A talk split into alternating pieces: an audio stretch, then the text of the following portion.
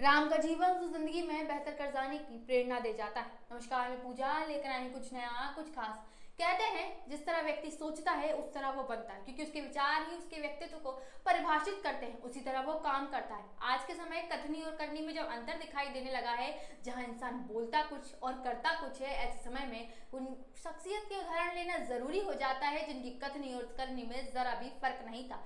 आज जब हर चीज की परिभाषाएं बदल रही हैं, जहाँ धनी सब कुछ और बाकी कुछ नहीं, चरित्र कुछ नहीं, भाषा कुछ नहीं, आदर्श कुछ नहीं, ऐसे समय में श्री राम के गुण हमें जीवन में आगे कर जाने की उदाहरण दे जाते हैं, जो बताते हैं कि सिर्फ धन संचयन से ही नहीं, आगे बढ़ने के लिए एक अच्छी सोच भी होनी चाहिए। उदाहरण बनना चाहिए, उदाहरण दिए जाने नहीं चाहिए। और कई बार जब बात आ जाए आदर्शों की और मर्यादा की और सत्य और गलत की, तो उसका साथ दिया जाना चाहिए, जो आने वाले समय को भी एक बेहतर दिशा दे। ये हमें सिखाते हैं, हमें बताते हैं कि राजा का मतलब सिर्फ और सिर्फ वो नहीं जो ऊंचे मकानों में बैठा है, जो महंगी चीजों को ले रहा है। राजा वो भी है जो जा जाकर अपनी जनता से सवाल पूछ रहा है, उनकी हर एक चीजों को देख रहा है और उन्हें किस चीज की जरूरत है वो उन्हें समय पूर्वक प्रदान कर रहा है।